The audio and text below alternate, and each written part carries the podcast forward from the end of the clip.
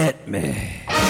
From Studio P in Sausalito, the home of the hit, it's time for. Succotash. Yes, Succotash Clips, the original comedy soundcast featuring snippets from comedy. Soundcast. And here's your host, internationally recognized comedy soundcast soundcaster, Mark Hershon. Mark Hershon. Mark Hershon. Yes, friend, it's me, Mark Hershon, your host and freestanding lamppost for Epi 149 of Succotash. Just one more installment before we hit Epi 150, which is likely to coincide with our sixth year of quality soundcasting.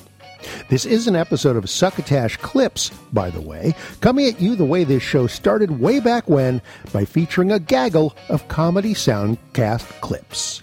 But before we jump into the clippage, I wanted to share the most recent reviews we've received on iTunes. Now, normally I'm begging you to help us spread the Succotash word with a five star rating and a short blurb about how wonderful the show is and how it's made you a better person. Well, we just got a couple of fresh ones, so I thought I'd thank these folks and let you hear what they had to say, sort of as an example of how easy this process can be, all right? The first one is from our old friend Sabrina Miller, host of the Changes in Latitude soundcast. Back when Succotash started in 2011, she was Charlie Miller, and he told me that listening to this show was one of the things that got him into becoming a soundcaster himself. Now here's what she had to say after plunking down five stars. Quote, Mark, Joe, Kenny, and Bill are unsung heroes in the podcast world. If you're not listening to this podcast, then just go home. One of the things I love about this show is that every episode has something familiar Mark, Bill, and Henderson's pants, and then has something different all the comedy clips. I still love this show even after it reached 100 episodes. Keep up the great work, Succotash. Unquote. Well, thank you, Sabrina. See that? So, even when you've been listening since way back when, and even if you've reviewed us before, we'd love to have you sound off and speak up again. Thanks, Charlie or Sabrina. And as we've not clipped your show recently, let's do that right now. This is a few minutes from last October, Changes in Latitude Epi 108, which marks Sabrina's second year with the show. Before that is Charlie. He had a show called The Random Variety Show. I grabbed this clip from when Sabrina was talking about having gone back to listening to her own show from the beginning. uh, I, I'm behind on my listening, my podcast listening, the podcasts that I choose to listen to. And I prefer to go in sequence because that's just me. So I'm backlogged to about a year and no, about a year and a half now. And kind of seems to be consistent for those playing at home. Seem to be about a year and a half, maybe a little more than a year and a half behind. And you know what? That's just life. But in that mix is my show as well. So I'm I'm like on episode, I don't know, 19 or something, 18, something like that. But maybe maybe not even that far. I, I don't even remember to be quite honest. In the teens is what I do remember. And in listening to me share whatever I'm sharing those previous episodes, I am now the listener because it has been so long since I put the show together. So yes, I hear the obvious things that I've changed, you know, quality, style, timing of music, choice of music, volume levels of music, all those things that you you learn and get better through time. That's just the learning curve of podcasting. But once I overlook that, the meat and potatoes of the of the words that I'm sharing, just as much as they've affected you, they've affected me as well, folks. So it's really strange to now become the listener of the show as well as the producer of the show. I mean, that's just a weird, weird uh, time circle. You know, it's like being caught in a in a time travel circle where you're like like like the movie Groundhog Day, where you're you're doomed to repeat the same day over and over and over again. Although not that nightmarish, you know. It's just now I'm going back and I'm listening to him with almost fresh ears, and I hear something. It's like, oh yeah, I did say that. You know, and sometimes I'll be like, "Oh, did I leave that in the show? I didn't mean to. Oh well, you know, I'm just gonna move on with the show because that's what I do." And so, experiencing it from a new listener's ear, basically, is wonderful because just recently in, in the month of September, I got a couple new listeners that have reached out to me, and they're binge listeners. They're binging through. They're going to the beginning and coming on through to the to uh, current episodes, and hearing their feedback about the show is as refreshing as it is in listening to the show myself. That was a little sample from Changes in Latitudes, which you can find on iTunes, Stitcher, and from Sabrina's home site, changesinlatitude.blogspot.com. Then this past week, we also received this short and sweet tribute from a soundcast that I've mentioned on splitsider.com before in a review, but we've never yet featured here on the show. Five stars and, quote, great podcast from top podders. Keep up the good work unquote. That's from Night and Day. It's a fun comedy narrative of a soundcast, and it goes a little something like this. You come to save me. I was under the impression you were a, a real wuss, a wetty, a, a, a wimp, a waste of human breath. I was, but not anymore. Now I can summon the strength of Almighty Gary. Shakira, Shakira, I love you. I have since the moment I heard you laugh. Yeah, laugh? Uh, my laugh? I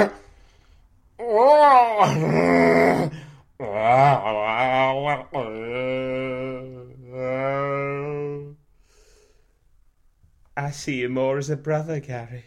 Oh, really? Right you are. But, but I still want to live with you and raise this child as yours and occasionally engage in intercourse. But only if you scrub my corns on a Tuesday. You've got a deal. I'll do it Thursdays too. Come on, let's get out of here quick. So fast, Gary. Don't you see, Gary? I didn't pick you at random. Gary, look around you. One day all of this will be yours. But why? What are you talking about, Dennis? Gary, my name's not Dennis. It's Nige. Gary, I'm your father. But I know my parents. You can't be my dad. You're evil. Pure evil. Gary. Your parents were just crudely dressed up tramps I employed to pretend to be your parents for the last 26 years. That does explain their love of tenants and poor personal hygiene. I don't know what to say. You could say I love you, Dad, and let's sell copious amounts of cocaine together. Dad? Call me Nige. I just want you to know one thing, Gary. I'm so proud of what you've become. I love you, Dad. Come here. I'm not sure if this show, Night and Day by Bill Franmeister, even has its own home site at this point. You can find it on iTunes, and iTunes has a link to SoundCloud. I also know it's on the Laughable app. The first season's only six episodes. It just wrapped in February. And I am not sure if or when Night and Day will be back. But thanks for the review, guys. Look at that clips, and we've barely even kicked off the show. Let's back up a minute. I wanted to tell you that I'm producing and appearing in a live show on Saturday night, April 1st. It's the April's Fools Show at the 142 Throckmorton Theater in Mill Valley, California. It's going to be stand up, sketch, and improv comedy, along with some spoken word performance and even some fool based music. We've got a great lineup with people like Jeff Bolt, Larry Bubbles Brown, Al Cleathan, Debbie Durst, Michael Meehan, Judy Nihei, Michael O'Brien, and Dan Spencer, along with musical director Dave Coldren. It all starts at 8 p.m. Tickets are 15 to $25, depending on whether you want reserved seats or not. For more information and details, click on over to throckmortontheater.org. There's also a clickable link on their, uh, to their site on the blog entry for this show on our home site, succotashshow.com. Now, one name that wasn't on that lineup I just read was Will Durst, host of the Bursto Durst segment on this show. His wife, Debbie Durst, will be joining us, and she's one of the funniest improvisers I've ever worked with. But Will was originally booked on our April's Fool's show, but then got a big paying corporate gig in Monterey the same night. Unfortunately, for us, he's not going to be there. Fortunately, we do have a double dose of Durst for you this episode, and here's the first one right now.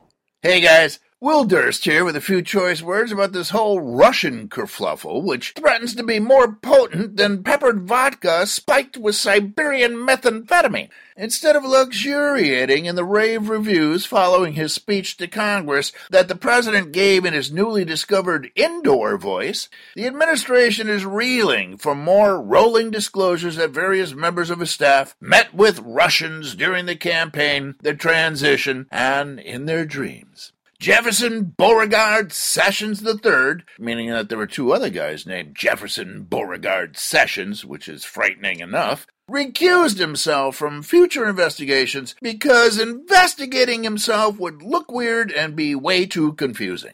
Turns out that when the Attorney General said under oath in his confirmation hearing that I didn't have any meetings with the Russians, what he meant to say was he didn't have any meetings with the Russians except a couple that we really don't need to know about and should keep our noses out of his business, damn it. The big question now is how high does the cover up go? In other words, what did Trump know and when did he know it? Or to put it another way, what didn't he know and who knows he didn't know it? Or does he even know what he doesn't know is unknowable? And most importantly, who knows what evil lurks in the hearts of men? The shadow knows. Trump insults everybody the media, the judiciary, the intelligence community, Meryl Streep, Nordstrom. People prefer vinegar based coleslaw, but never Vladimir Putin, which is as suspicious as an AK 47 in a crisper bin. Trump still refuses to admit it was the Russians that hacked the Democratic National Committee. Uh, maybe it was a 400 pound fat guy on a couch. Hate to see Chris Christie get thrown under the bus like that. Can't be too good for the bus, either. Sad. For Succotash, the comedy soundcast soundcast, I'm Will Durst. One down, one to go, which we will get to before this episode is over. You can follow Will on Twitter at Will Durst. He's been especially active with the orangutan currently seated in the White House. Here's the first of several clips this episode, harvested by our inimitable associate producer Tyson Sainer. Tyson also co hosts his own show now called The Antisocial Show. I think I mentioned it last episode, along with Hunter Block, a loyal listener and now Soundcaster. I will toss a clip of their Soundcast up a little later in this show, but for now, let's pull one of Tyson's finds out for you. The show is That's Deep Bro with Christina Pazsitzky. If her name's familiar, she's a comedian. She's also the wife of another comedian, Tom Segura. Together they host another soundcast called Your Mom's House. This clip is from That's Deep Bro Epi 106 entitled Why Do I Keep Doing Things I Hate? Okay, so let's get into um, a couple of topics from last week. I got this really funny email from a guy named John. uh, well, maybe I'll do this. I'll, I'll do it next week. Would you mind talking more about how absurd corporate speak is and how it's running the way people communicate with each other? I'm really hoping you wouldn't mind having a powwow to crystallize our thoughts and circle our wagons around illuminating the origins of this nonsense and hopefully find a way to be impactful in the fight to 86 this jargon from the English English language. At the high school level, I have students referring to themselves as, quote, go getters, spark plugs, self starters, and other annoying titles. This is disturbing and has to stop. I am positive you have the right core competencies to get genuine buy in from the bros. I am drinking the Kool Aid and feel empowered by the thought of an episode around this. I feel like it will move the needle on the movement away from corporate speak. There are lots of moving parts, but if anyone can think outside the box and help get our ducks in a row, it's you. Typing this email made me hate myself. John. oh, that was so brilliant. I had to share that email because it was really fucking funny. Yeah, corporate speak, drilling down, putting a pin in it, circling back, circling wagons, being impactful, um, and now alternative facts Hmm, Interesting. Um, it's all versions of mind control. It's all versions of um, Newspeak. I don't know if you've read a little book called 1984. George Orwell wrote it a long time ago. And he who controls language or she who controls language controls thought. When you control thought, you control minds. When you control minds, you have the power. And that's why language is very um, powerful, impactful. Uh, it's very important, and there have been many a philosopher um, that have have dealt with this subject. I'm trying to think. I know Derrida was a big one about it. Even things like um, how we speak about things through um, the word is called ocular centrism. There was a guy who wrote Martin Jay wrote this book about how language is structured to be uh, how language is structured because of our because of the predominance of sight. Because we use sight as our primary sense and not hearing touch sound we say things like ah i see what you mean you know um, and things like that. I can't remember all the examples but you, but you know what i'm saying? I see what you mean or you know um, it looks like blah blah blah and in doing so his argument was is that it skews whatever. It'll skew your appearance if it's based it'll skew your your thinking because everything's sight based and if we had a dialogue that was based on other senses it would open up our language and blah blah blah blah blah. But basically who controls the language controls the mind. And which is really interesting that this comes up at a time where Donald Trump has just Jesus Christ I mean it made my asshole pucker to see that guy um, come out and tell us that the numbers were skewed on who, who attended the inauguration and um, that there are, quote, alternative facts, alternative facts, which are not facts at all. Alternative facts are often referred to as lies or disinformation. And the making up of words, it's just another way uh, to convey an alternate truth. I mean, look, we've seen it in the 90s with political correctness. People tried to help marginalized groups by saying things like African American or, you know, French American, Hungarian American, Korean American. And I don't know that, and it did, I think it did help to some extent because people developed a sensitivity to people other than themselves. And even now, you know, as much as we make fun of the non binary pronoun stuff, the Zimzer, um, transgendered thinking, all this, this like uh, fluidity of gender, and this, it's another way of just opening people's minds to to alternate realities, to realities outside of their own uh, paradigm or whatever. But it can also be used for evil, as we see as we see now. Not evil, but also uh, it can be used to create alternate realities. To catch more of That's Deep Bro, you can find Christina all over the place the Laughable app, iTunes, SoundCloud, Google Play, and wherever fine soundcasts are streamed and or downloaded. One of my favorite new soundcasts is Dumb People Town. I've already reviewed this thing a couple of times for both Splitsider and the Huffington Post.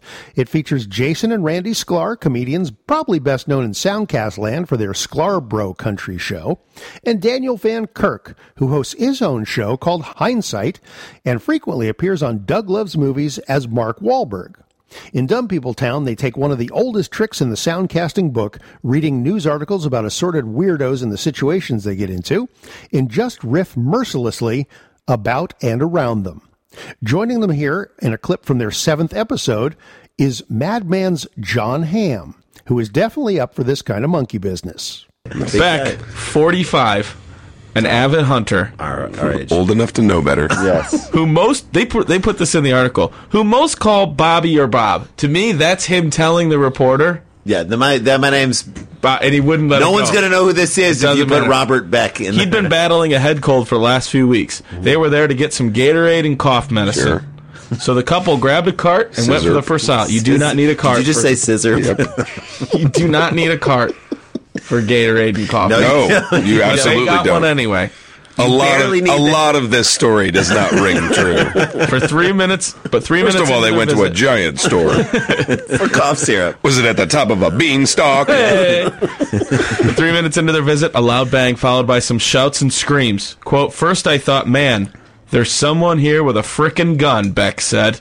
Turns out that guess was wrong. A deer had busted through the glass of the entrance door at the grocery store. It was shortly after 9 p.m. I don't know how oh those two things are supposed to be tied together. For a little while, all Beck heard was people shouting. But between the screams, he heard one man yell, Deer. He was like, on alert. I would have thought that, honey, form- what's Deer! going on? Deer! Deer! Wasn't there a, a guy who played for the, for the Tigers, Rob Deer? Rob Deer? For the Uh, Cubs? Bre- Brewers. Brewers. Brewers. Rob Deer was like 180 strikeouts and like 39 home runs. 39. It was either out of the park Yeah. or sitting down. Rob He's- Deer, and he he had a beautiful flowing mullet, a blonde mullet like you've never seen. He made Steve Balboni look like a good hitter. Bobby Beck the third. bones.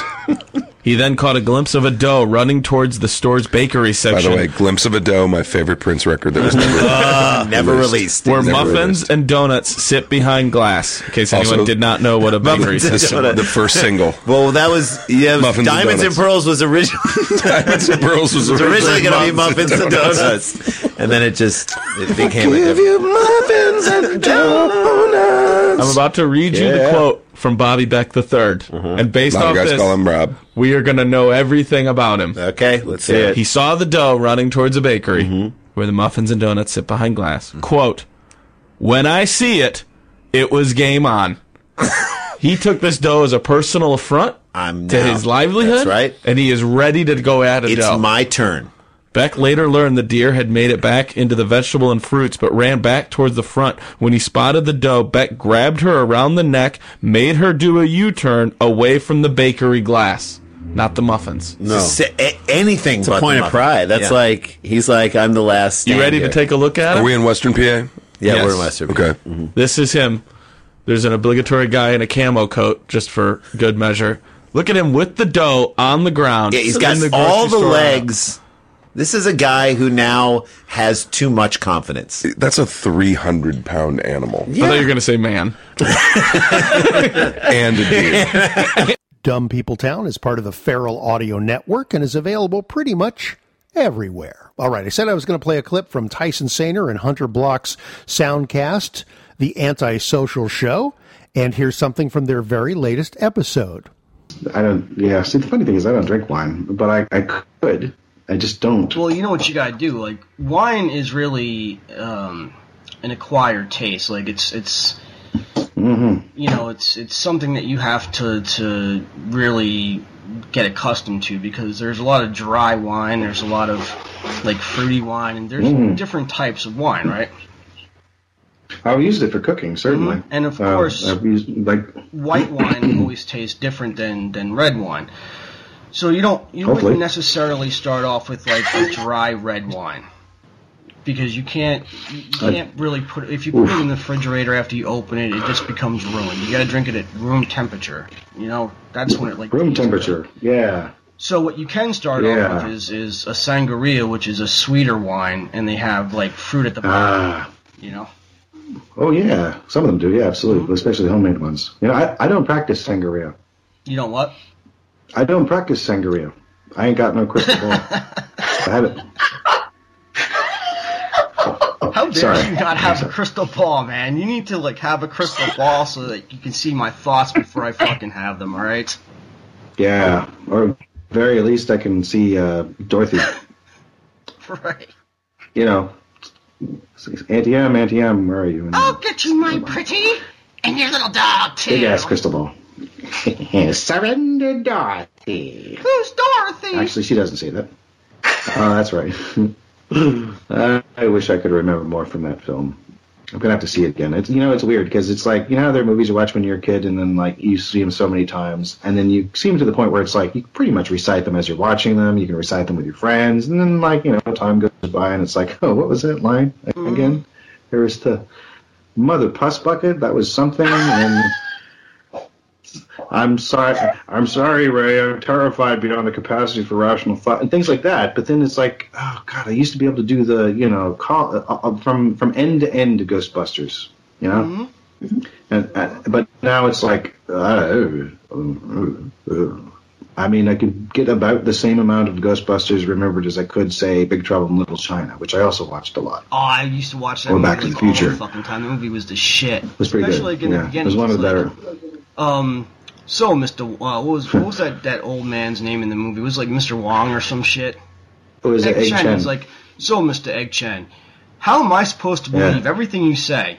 And he's like, oh, you want proof? Yeah, Mm. proof. And he like fucking puts his fucking hands up and like the fucking like he was like fucking Lord Raiden in that fucking moment. The fucking electricity and shit. He goes, see, that was nothing. But that's always how it starts. Yep, very very small. small.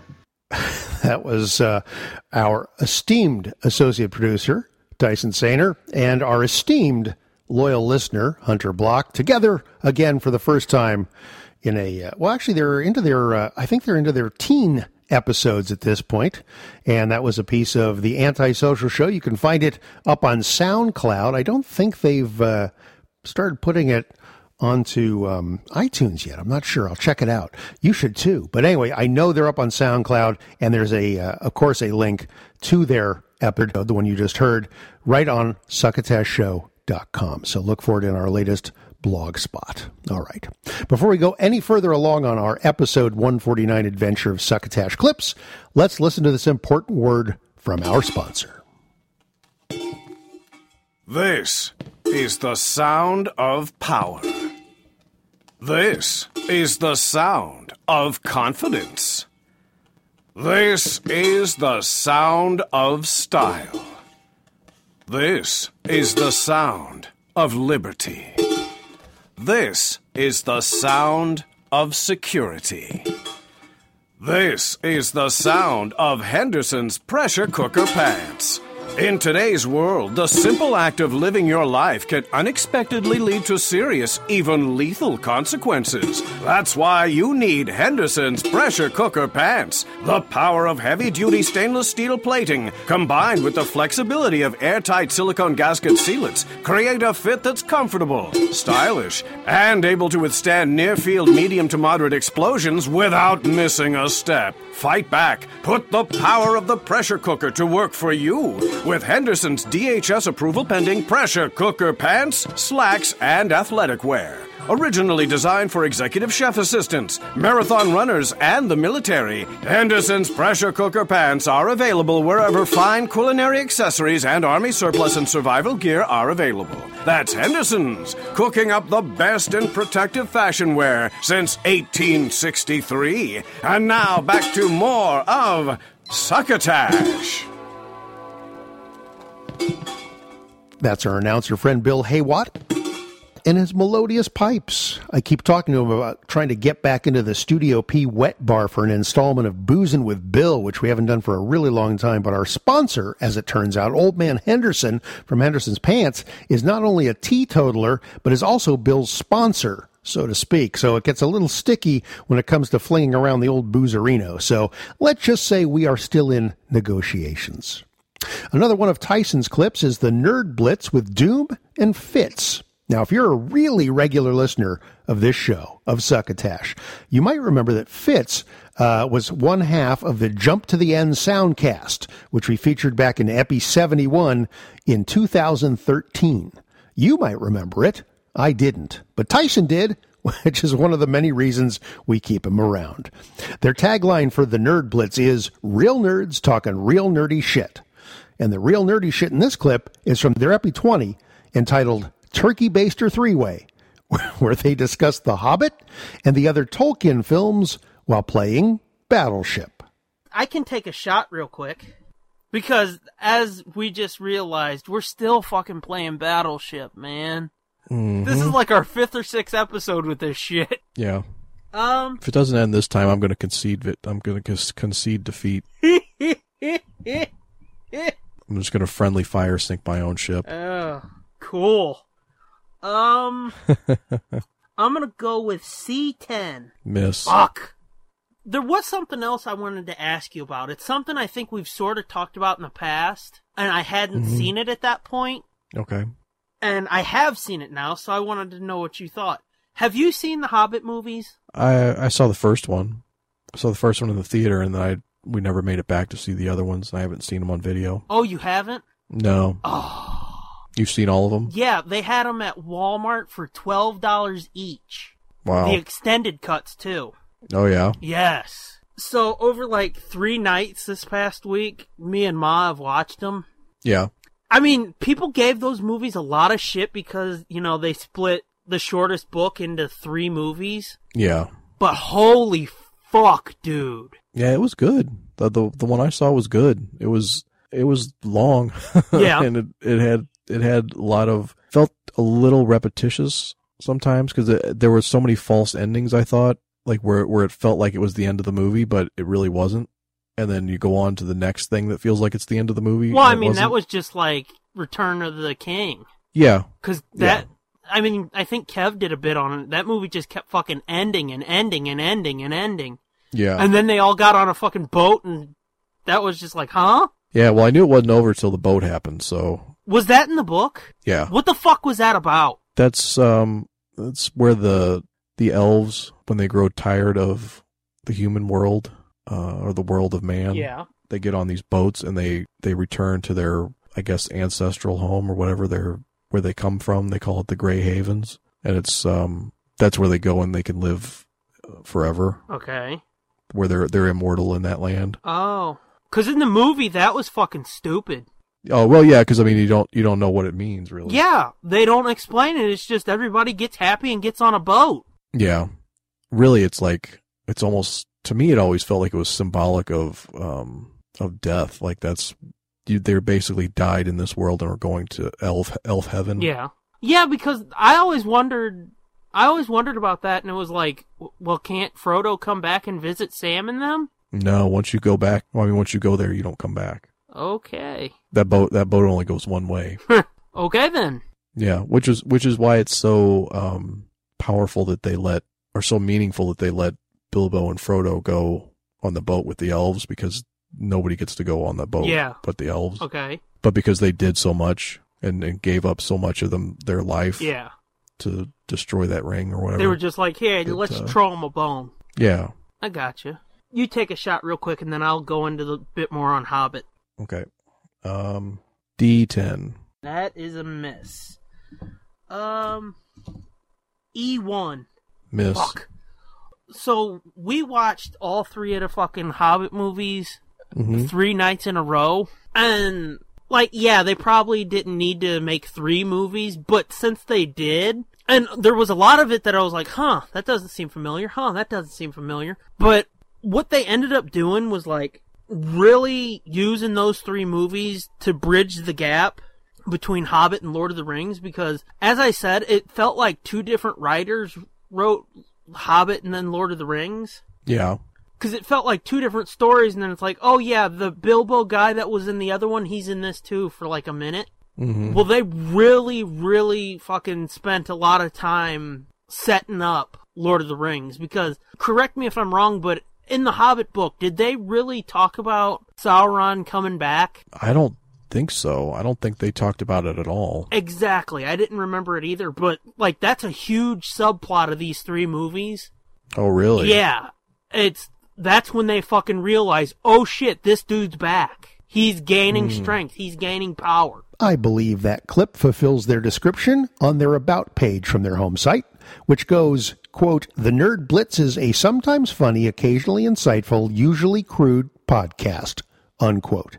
You can grab yourself some over at that home site, nerdblitz.wordpress.com, or work your way outward from there to all of those places that you get podcasts from. One of my rules on Succotash is that we feature clips. We don't play promos. Because any show can play another show's promos.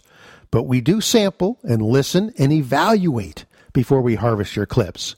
Unless, of course, you directly upload a clip to us at hightail.com slash u slash succotash.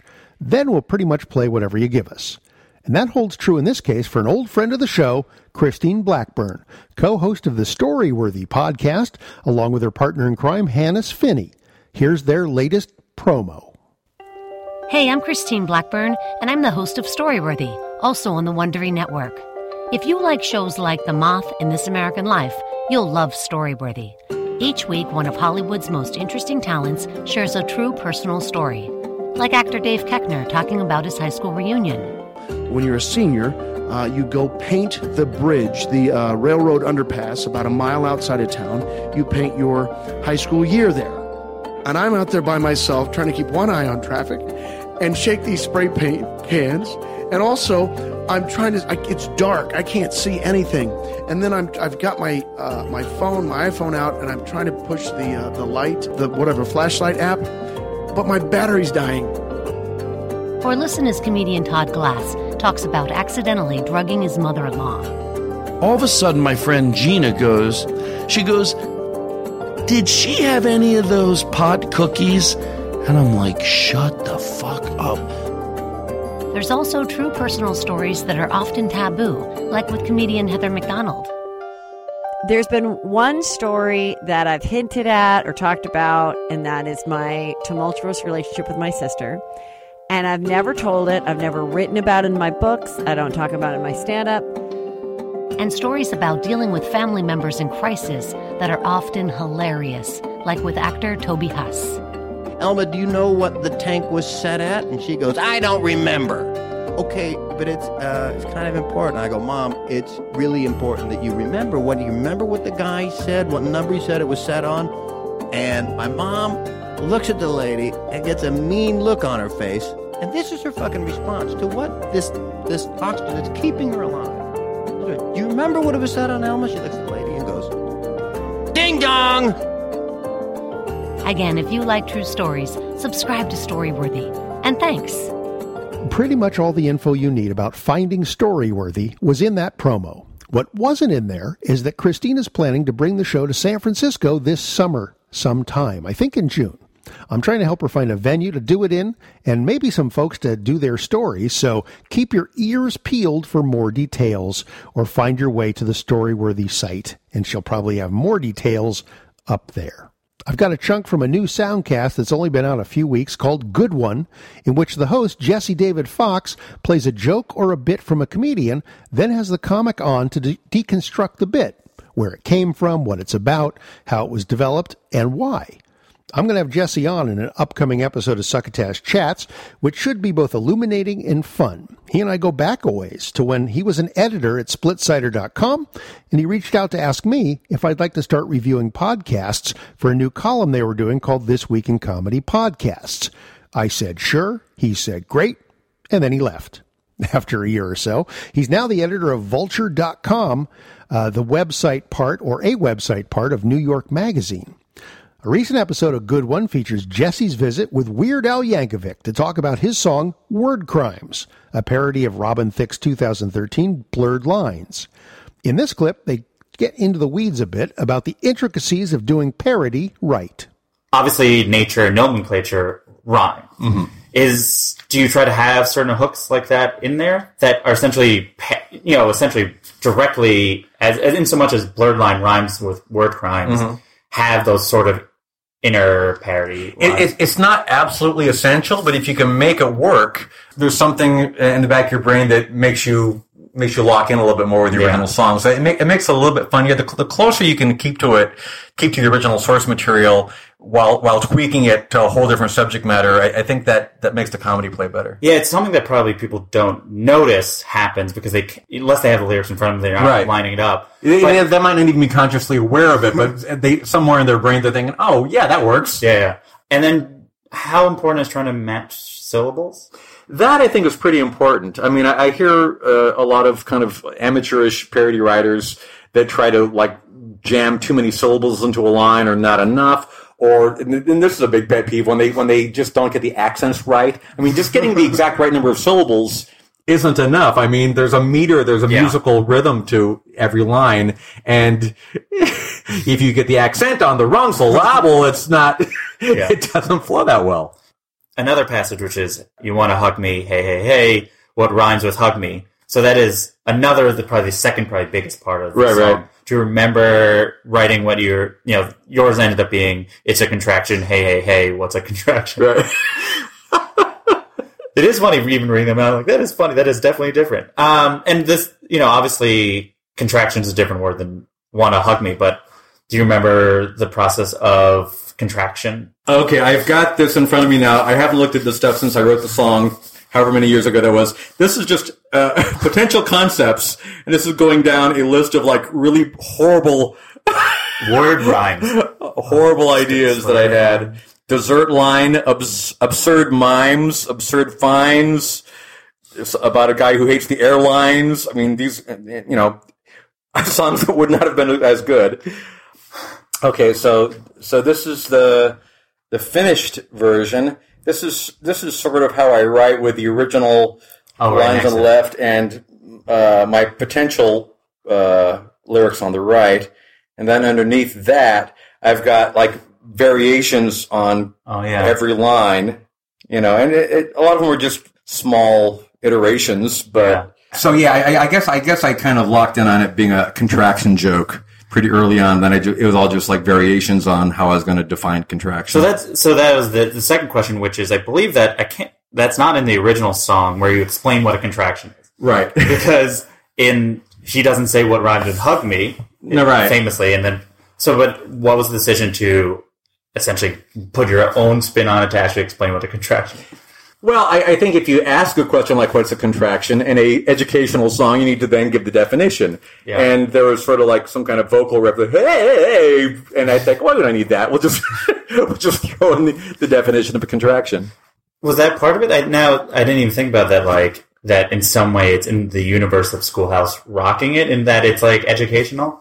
Because especially the hey hey hey, Yeah. this feels like a kid's cartoon. Yeah, yeah, yeah. I mean, you know, uh, again, I mean, that was my my main uh, uh, intent in writing the song was to provide schoolhouse rock, but um, you know, it's I, I did want it to be correct and and uh, informative Yeah. for people, and you know, the the same way that people on the internet will correct other people's grammar. This is meant to be. I, I kind of saw this as being something that would get forwarded to people that could use a few grammar lessons. I reviewed that very episode this past week for Splitsider, and there's a link to that review on the blog post for this show at our home site, succotashshow.com. You can find and follow Good One on Laughable, iTunes, and even on the New York Magazine website. Let me ask you this. If you had an internet show called Yacht Rock and then wanted to expand on that premise, what might you call it? If you answered Beyond Yacht Rock, you'd be right. Subtitled Uncharted Journeys into Arbitrary Genres, it's hosted by J.D. Ryznar, David B. Lyons, Hollywood Steve Huey, and Hunter Stair. Their music creds are a little questionable at best. Ryznar is a Hollywood writer, Lyons is a location manager. Huey used to write for AllMusic.com and was on VH1, so he's probably the most tune worthy of the quartet, while uh, Hunter Stair is, well, he's from Flint, Michigan. Enough said. This clip's from Epi 6 entitled Divorce Core. It's from over uh, a little over a year ago.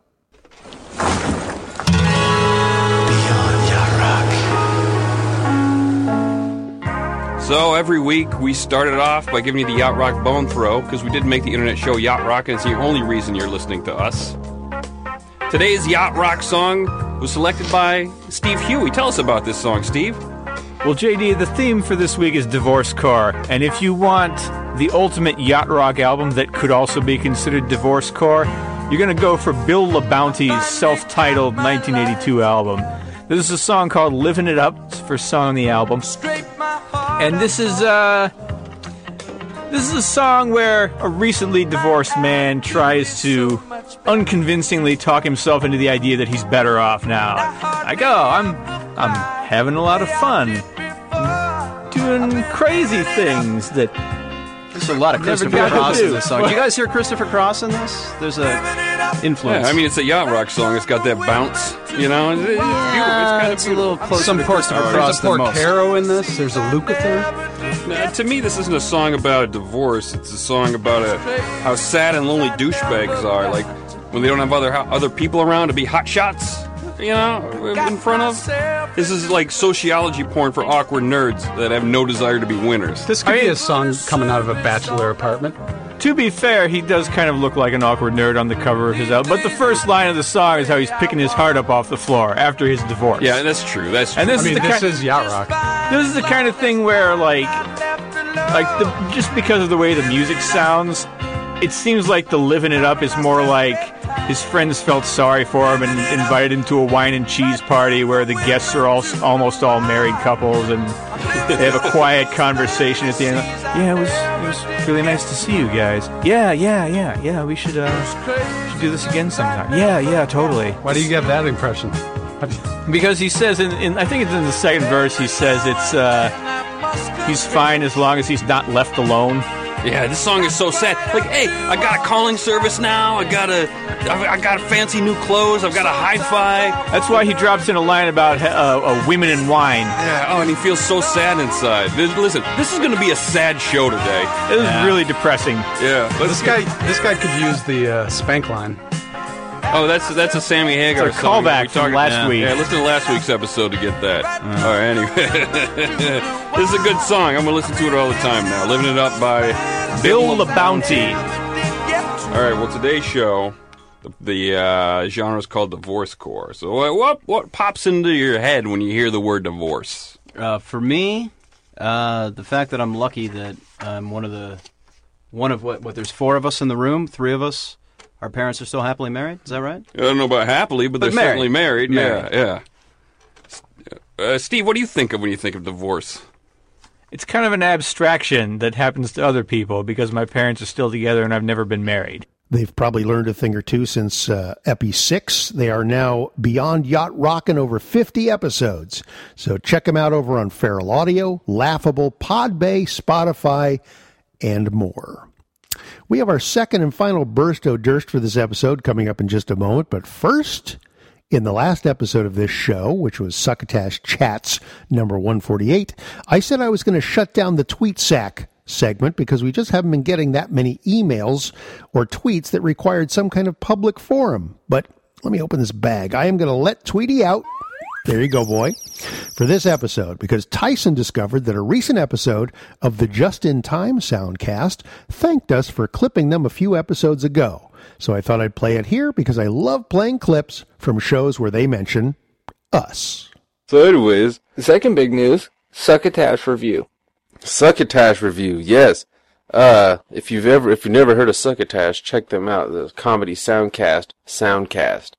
Yeah, they find some of the best comedy soundcasts out there, or podcasts, whichever one you want to say. They find some of the best ones. They got some clip shows, and you know they got a blog about it and whatnot. For And, uh, us and IE, it would be like listening to the five o'clock funnies. Yeah, it was that was awesome for us. Yeah, but uh, so yeah, their executive producer Tyson Sainer uh, followed us on hell on a lot of stuff. Actually, he liked our Facebook page and shit, and yeah, found out why. It's because they actually yeah they had they featured a clip of us on their on their podcast. You can check it out. Well, hell, I've posted the link on the Facebook page. You can find it on the Facebook page pretty fucking easy. It's only a couple posts down. Oh, thank you, Tyson, for finding us. Yeah. And They also, had a, they had a nice description about us too on there. this week it's gonna be just one of those, ha, fuck you, Pip. Yeah. We had a good week. Yeah. Pip yeah, Pip doesn't win this week. So Well, I- he won't I- be fe- Pip won't Pip doesn't have to be featured this week. Next week if we we have we have tons of hate mail from Pip. He, he really sends that shit on a regular. Yeah, we'll re- we'll return to the Pip readings next week. Maybe but for two, right three now, times a day. We're we're gonna ride on a little bit of a happy high. oh, but uh, yeah, so yeah, Succotash. They had us on. They had well, they had a clip of us on there from our which episode was that? Fifty four. The uh, legal butt legal butt bush in the middle of the biodome.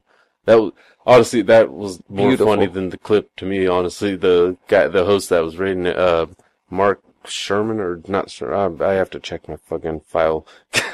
I have it down. No, I have. Yeah, uh 'cause I downloaded the episode and shit. Uh, of course you're gonna download. Uh, where's it at? Where's it Yeah, at? sometimes you just want to be like Kanye. Marc Hershon, Hershon, Hershon or Hershon. Yeah. So yeah, that was cool hearing like a, a host who is definitely way more professional than us. And yeah, he actually uh, gave a little description on us talking about, uh, what was it? How there's nothing really known about us apparently. Yeah, there's not. We're an enigma throughout the podcasting community. Yeah, which is, I guess, the weirdest thing about us, because, uh, well, it's because we don't promote so much, a lot, very much within personal social medias. As I mentioned just a short time ago, our last episode was a Succotash chat show. That featured my conversation with Jimmy Pardo. We were talking a bit about his, at then, upcoming eighth annual Podcastathon. That happened uh, weekend before last. It seems it was a great success as they ended up raising over 145,000 bucks.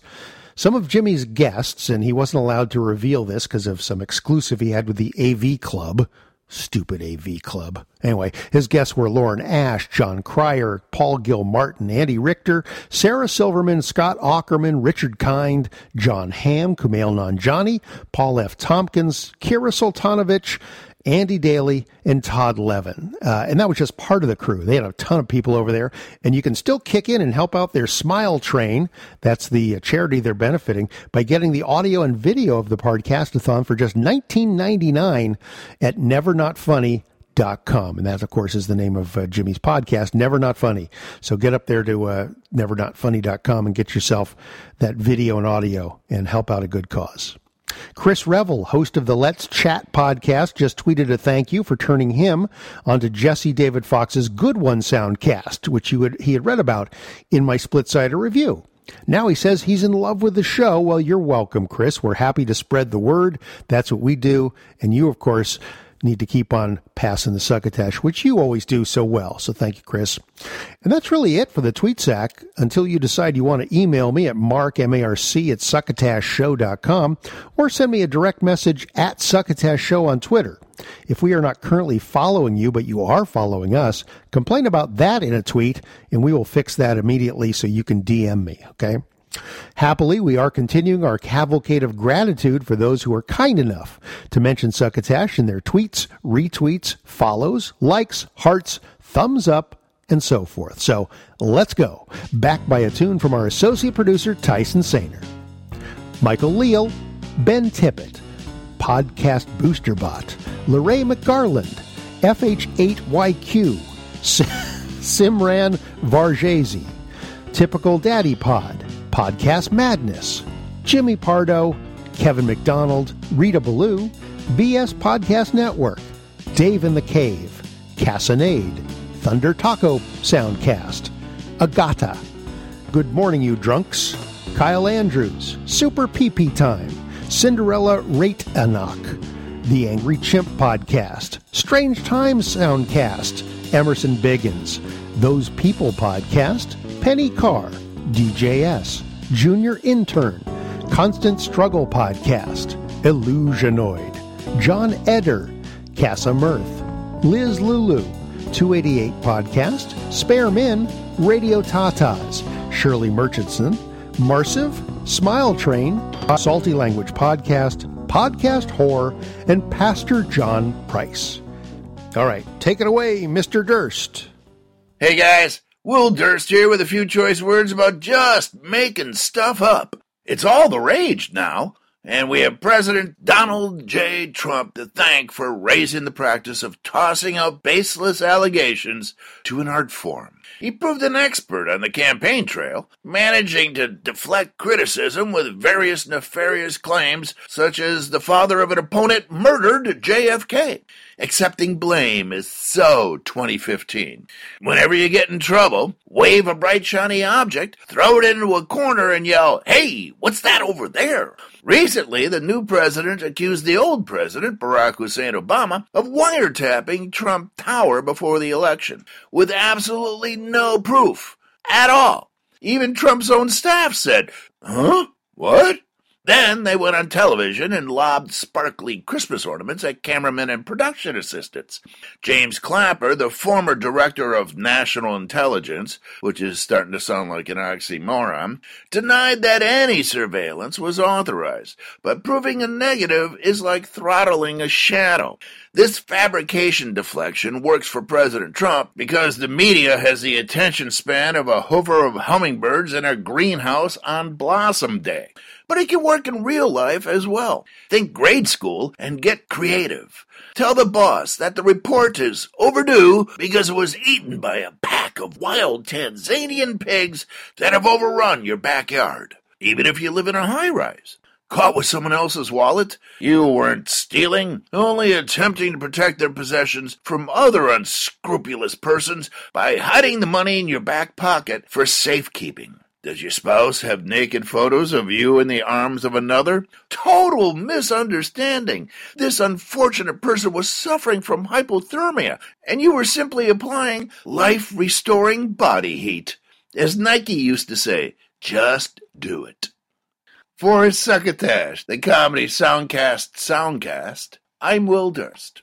Thank you, Will. Find more of Durst, his writing, and his appearance dates at his home site, willdurst.com. If you'd like to help support our humble podcast, it's so easy. Get over to our home site, succotashshow.com, and from there, you can do one of three things. Click on the donate button, use our Amazon banner to do your shopping online, or even purchase some merch from our succotashery. I'll leave it all up to you. Do any of those three things or all of those three things, and it helps us out. Helps us keep the lights on, helps us keep our Libsyn account open, on and on. All sorts of things I shell out for myself. All right, that's all she wrote when it comes to Succotash Clips Epi 149. It's been a pleasure serving you. We hope to see you again. And remember, always, to please pass the Succotash. Goodbye. You've been listening to Succotash Clips, the comedy soundcast soundcast, with your host, Marc Hershon. Brought to you by Henderson's Pants and. Imagine your company's name right here. Find us on the web at succotashshow.com, on iTunes, on Stitcher Smart Radio, on SoundCloud, and on ha ha ha the laughable app. You can also hear us streaming and like us on Facebook. Follow us on Twitter at Succotash Show. Email us at M-A-R-C at succotashshow.com. or call into the Succotash hotline at our non toll free call number 818 921 7212. That number again is 818-921-7212. You can also upload clips from your favorite comedy soundcasts directly to us using our direct upload link at hightail.com slash you slash succotash. Succotash is produced and engineered with the kind assistance of Joe Paulino through the auspices of Studio P Sausalito, home of the hit.